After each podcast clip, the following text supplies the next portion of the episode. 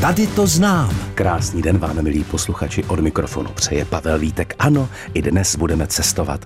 Zamíříme do Prahy a vydáme se na procházku starým židovským městem. Navštívíme jeho dochované synagogy, podíváme se na starý židovský hřbitov a dozvíme se o novinkách, které se židovské obci dějí.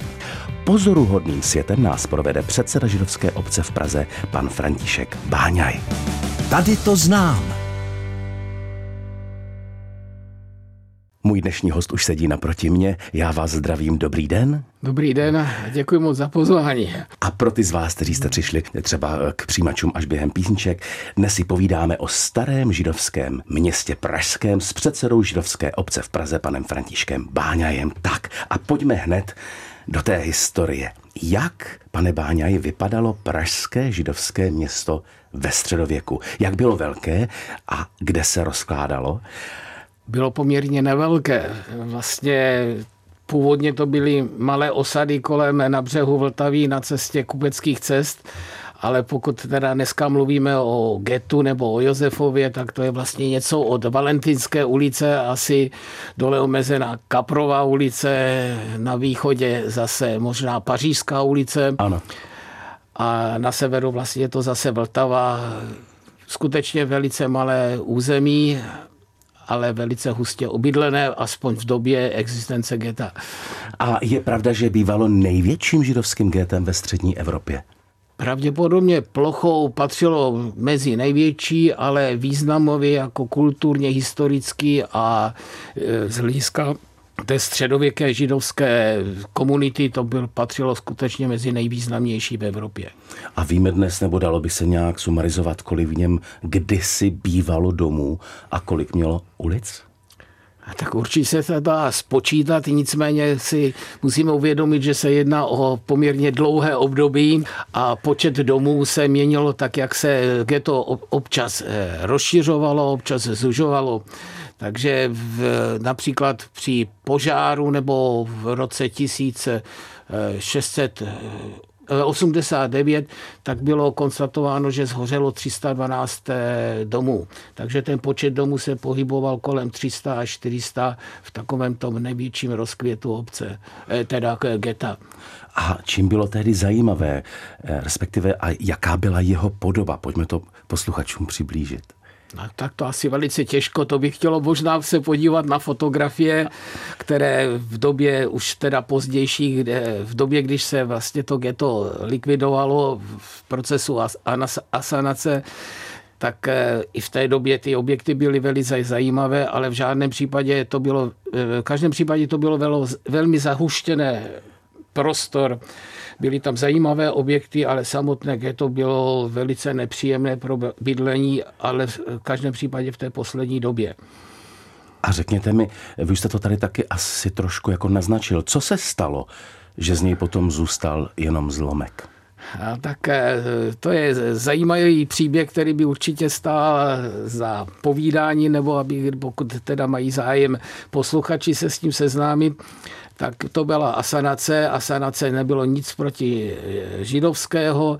Eh, asanace, důvodem asanace bylo to, že po vlastně ústavě 1867, kdy teda nastala plná rovnoprávnost židů a ostatních obyvatel, tak se většina židovských obyvatel z bývalého geta vystěhovala na podstatně lepší místa do Dejvice, hmm. do Vršovic nebo do Vino, na Vinohrady. Ano.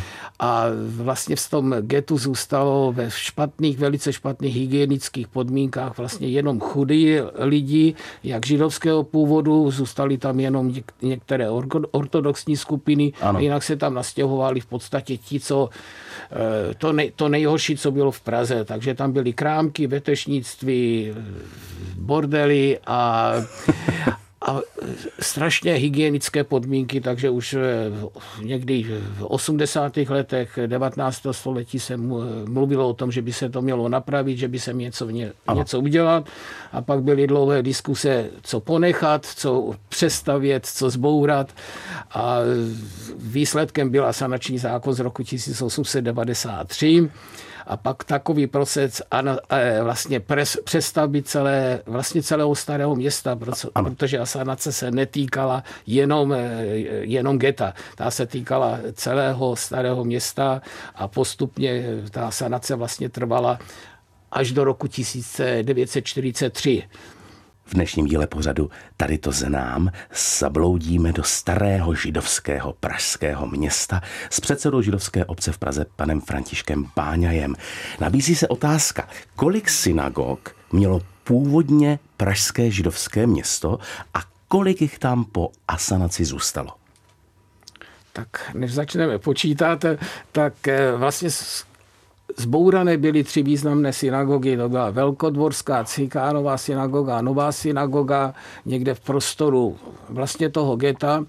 A možná zajímavé s touto souvislostí je to, že místo těch tří zbouraných se vystavila jedna krásná nová, kterou znáte taky vy, dokonce jste s jste v ní zpíval a to je vlastně synagoga v Jeruzalémské ano, ulici, ano, a ta je krásná. která eh, mimo jiné se jí říkala i jubilejní, protože byla postavená k výročí ještě panování císaře k 50. výročí, Aha. takže velice zajímavá. Takže tři synagogy byly zbourané a ostatní zůstaly zachovány, i když ta otázka zachovanosti je hmm. zase komplikovaná, protože v důsledku požáru tak většina synagog v původní podobě vyhořela. Jediná, která zůstala skoro v původní podobě, je staronová synagoga. Takže které vlastně to jsou, které zůstaly? Zůstala druhá nejstarší, jedna z druhou nejstarších je Pinkasová synagoga, která taky prostě přeš, původně hraně barokní, taky v podstatě byla různě dostavována. Pak eh, další byly Klauzová synagoga, eh, taky vyhořela kompletně v, při požáru, jak byla přestavěna do toho barokního, eh, do té barokní podoby. Ano. Pak je Majzlová synagoga, která byla původně renesační, postavená Mordechaj Majzlem, ano. primasem z židovského města a finančníkem císaře Rudolfa. To byla soukromá vlastně synagoga, ta taky vyhořela a byla až koncem 19. století eh, přestavěna do této nějaké novogotické podoby. A pak máme španělskou synagogu. Španělská synagoga byla taky v podstatě přebudována, nebo původní podoba zmizela a 1867 byla vlastně vystavěna v této romantické podobě, tak jak ji znáte teď. Jinak to bývalé to staré samozřejmě mělo spoustu různých modliteb, každá skupina tak jako dneska má Aha. svoji modlitebnu, takže eh, to, co bylo důležité, to zůstalo zachováno. A která tedy je nejstarší? No nejstarší jako je samozřejmě Staronová synagoga, to je zhruba 750 let a de facto až na tři roky, čtyři roky v průběhu války neustále v provozu. A ta stojí přesně kde pro naše posluchače? Staronová synagoga. Ano. No, v Majzlové ulici, ale ve, snadněji se k ní dostanete od eh, z Pařížské ulice ano. je skoro Ona je žel trochu přehlédnutelná, protože přestože je nádherná, přestože je jedna z nejstarších památek eh, eh, vlastně starého města dneska, tak ona je trochu zarostla zelením a to nedokážu změnit v podstatě názor, že zelení je důležitější než pohled na krásnou synagogu. Hmm. A řekněte mi, byla Staronová synagoga vždy hlavní synagogou Pražské židovské obce? už ten název v podstatě říká, že to tak není, hmm. nicméně zase jsme v otázce eh, takové té studeny v čase. Ano. Když půjdeme do hloubky, tak první synagogy byly někde v oblasti v podstatě pod hradem. Nicméně tou, kterou máme zaznamenáno, kde byla, a to je místo staré školy, to znamená, eh, to je asi 12. století, to je v místě, kde stojí dneska španělská synagoga. Milí posluchači, dnes putujeme po starém židovském městě Pražském s panem Františkem Páňajem. Teď jsme navštívili vlastně staronovou synagogu a kam bychom mohli pokračovat dál?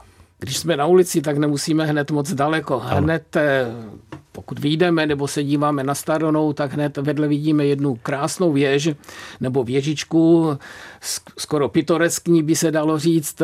Je to vlastně věž, která je součástí radnice židovské obce a radnice bezprostředně zase souvisí s vysokou synagogou.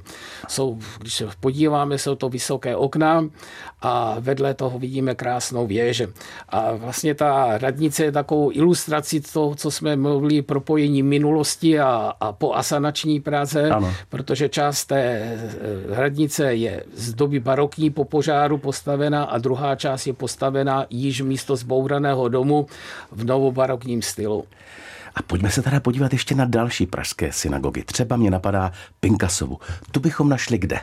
Pinkasovou ulici najdete dneska v široké ulici a možná v jistém smyslu patří mezi nejvýznamnější synagogy, protože vlastně z této synagogy, která je taky ze 16. století, byla taky soukromou synagogou, ale dneska je to památníkem připomínajícím holokaust. Kromě toho, že jsou tam nápisy všech 80 tisíc nebo zhruba 80 tisíc zavražených obětí během holokaustu, tak je tam i výstava Židovského muzea celé té historie, vlastně té cesty do nenávratna, je tam venkovní expozice a ještě večer tam můžete vidět vlastně i promítání těch tváří těch obětí, které ano. zahynuly.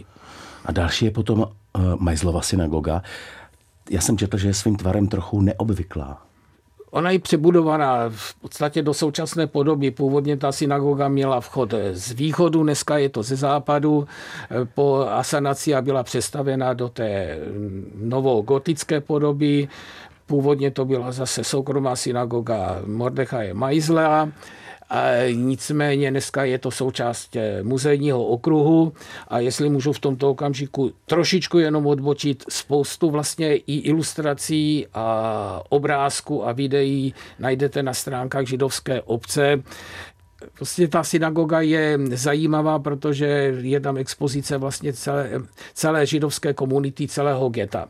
Čili na všechno, na co se ptáte, vlastně ta původní historie vlastně je součástí expozice právě v Majzlové synagoze. Někde jsem četl, že se v ní konají i různé akce. Eh, samozřejmě konají se tam eh, dneska po poslední modernizaci nebo úpravě expozice je uspůsobena tak, aby se tam mohly konat taky koncerty. Hmm. V zásadě všechny ty synagogy, kromě Staronové a Vysoké, dneska slouží eh, jako součástí muzejního okruhu, provozuje je Židovské muzeum v Praze a takže mají dvojí účel, jsou tam expozice židovského muzea, ale současně můžou eh, eh, sloužit i pro pětní akce, pro koncerty, ale samozřejmě můžou sloužit dosud i jako pro služební účely. S mým dnešním hostem Františkem Báňajem si povídáme o starém židovském městě Pražském. E, víte, co by mě zajímalo? Která synagoga je v rámci starého židovského města největší? Největší dneska je pravděpodobně španělská synagoga, která je dneska upravená ještě, dokonce je tam bezbariérový vstup, takže i do prvního patra se dostanou eh, i, i vozíčkáři. Je tam expozice vlastně historie židovské komunity už v 19. a 20. století, čili tam najdete příběhy židovských hudebníků, malířů a podobně a je nádherná z hlediska vlastně výzdoby. Je to v podstatě maurská nebo islámská dekor, který je převzaný vlastně z islamské architektury a možná zajímavostí je tam, že v této synagoze, která byla reprezentovala to jisté míry reformní směr, tak působil eh, František Škroup, autor české hymny, ano. který tam působil jako varhaník a komponoval synagogální hudbu. Vidíte, to jsem ani nevěděl.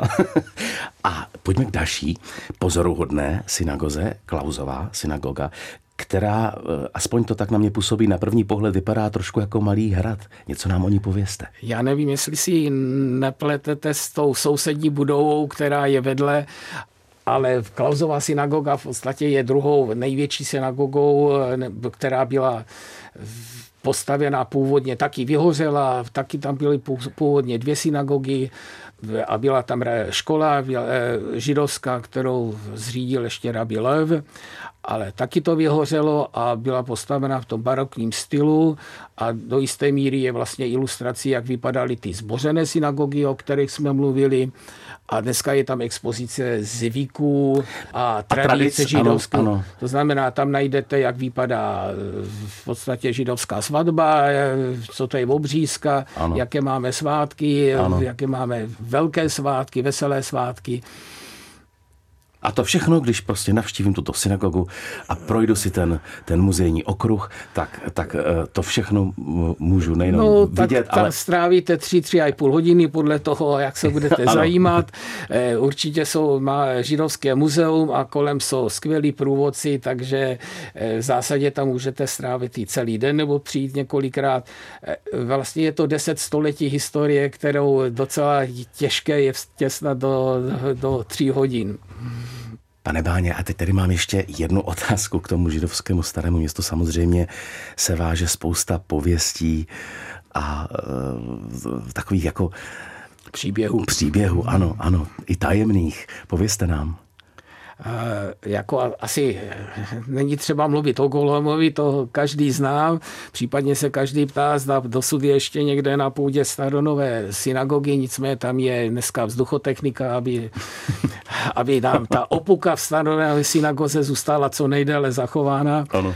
Eh, mně se osobně nejvíc líbí příběh, eh, to, že staronová synagoga je se je taky říká altnoj, jako staronová, ale to slovo altnoj má v hebrejštině nějaký význam jako podmíněný Aha. a ten příběh mluví o tom, že vlastně ty kameny pro staronou synagogu přivesli anděle ze zbořeného jeruzalemského chrámu, ano. ale že je tady podmíněně dočasně a až nastane doba vzkříšení nebo podobně, tak ano. zase ty kameny anděle odvezou zpátky. Naším dnešním putováním je staré židovské město Pražské, provází nás předseda židovské obce pan František Báňaj. Už jsme se podívali do několika synagog a teď se pojďme podívat na židovský hřbitov. Eh, putujeme, ale díváme se tak nějak z helikoptéry, možná ano. ještě z větší výšky, ano. protože, eh, jak jsme o tom mluvili, tak skutečně těch informací a dat a zajímavostí je strašně moc. Ano. Eh, určitě mezi nejzajímavější a nejromantičtější místa patří starý židovský hřbitov, Nejstarší hra, náhrobek 1439 a Viktor Kara, básník, zajímavostí, že tam není původní náhrobek, ten je v Majzlové synagoze, aby se zachoval. A najdete tam významné hrobky, náhrobní kameny, je jich tam asi 12 500, mm. nicméně to je jenom malá část vlastně lidí, kteří tam byli pohřbení, protože podle židovského zvyku vlastně hrobové místo, včetně toho náhrobku, zůstává na věky tomu pohřbenému ano. a tudíž nelze je odstranit, nelze je zmizet, takže ten hřbitov fungoval tak, že se tam postupně navážela zem a na některých místech vlastně je až deset vrstev ano. Eh, v hrobu s tím, že některé náhrobní kameny se dostalo, dostali, byly povytaženy na povrch, ale postupně, ale jich tam pouze těch 12 500. Hmm. A jak vlastně vypadají ty židovské náhrobky? Jsou to různé stély, rovné kameny, nebo původně to byly kameny, tak jako je náhrobek, eh, nebo ta stéla eh, Avigdora Kari, ale postupně vlastně nabili i podobu tumbe, protože těch informací, protože na náhrobních kamenech jsou vlastně informace o těch zemřelých. Ano. Jsou to zdroje informací, co dělal, čím se zasloužil, vlastně jaké pochvalné texty a u některých významných osob pak nestačilo místo, takže místo náhrobních jenom kamenů a stel, tak vznikaly celé tumby. Eh, nejvýznamnější tumbou je už je Rabiho Léva, ale hmm. najdete tam i tumbu manželky eh, A dalších významných rabínů. A je možné starý židovský hřbitov v Praze navštívit? Navštívit je možné všechny památky, které, o, o nich jste mluvili. Nelze na, obecně navštívit naši radnici a vysokou synagogu, ale jinak doporučí návštěvu a podívat se na stránky Židovského muzea, protože pro Pražany nebo pro naše přátelé a posluchače jsou k dispozici speciální okruhy a speciální nabídky akcí a s průvodcem, většinou je to v neděli, je to za výhodnou cenu a prohlédnete si na židovském městě v podstatě úplně všechno. Ano. A ještě by mě zajímalo, v loni na podzim byl na starém židovském hřbitově odhalen velice zajímavý památník nazvaný Návrat kamenu.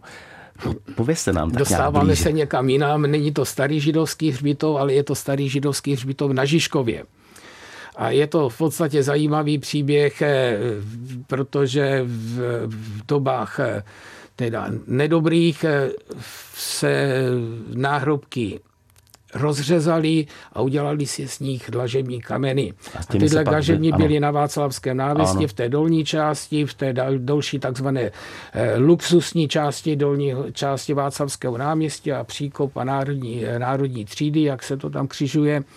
A tyto kameny se nám povedlo domluvit s magistrátem, že při rekonstrukci nám je vydali, vydali nám je a z těchto, z těchto rozřezaných vlastně dlažebních kostek jsme realizovali na starém židovském hřbitově na Žižkově.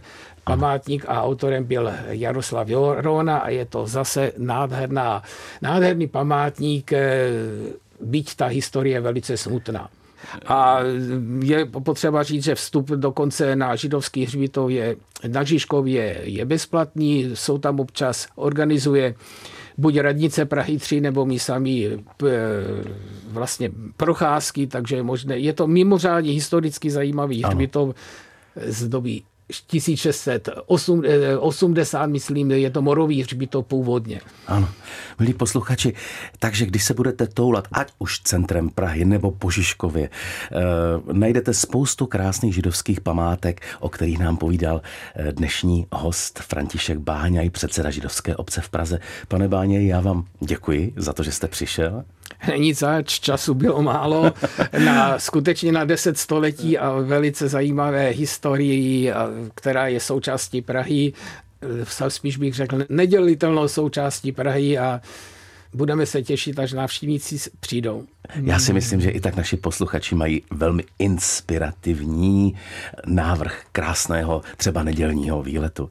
Mějte se hezky a vy, milí posluchači, také Pavel Vítek se na vás bude těšit opět za týden v pořadu. Tady to znám.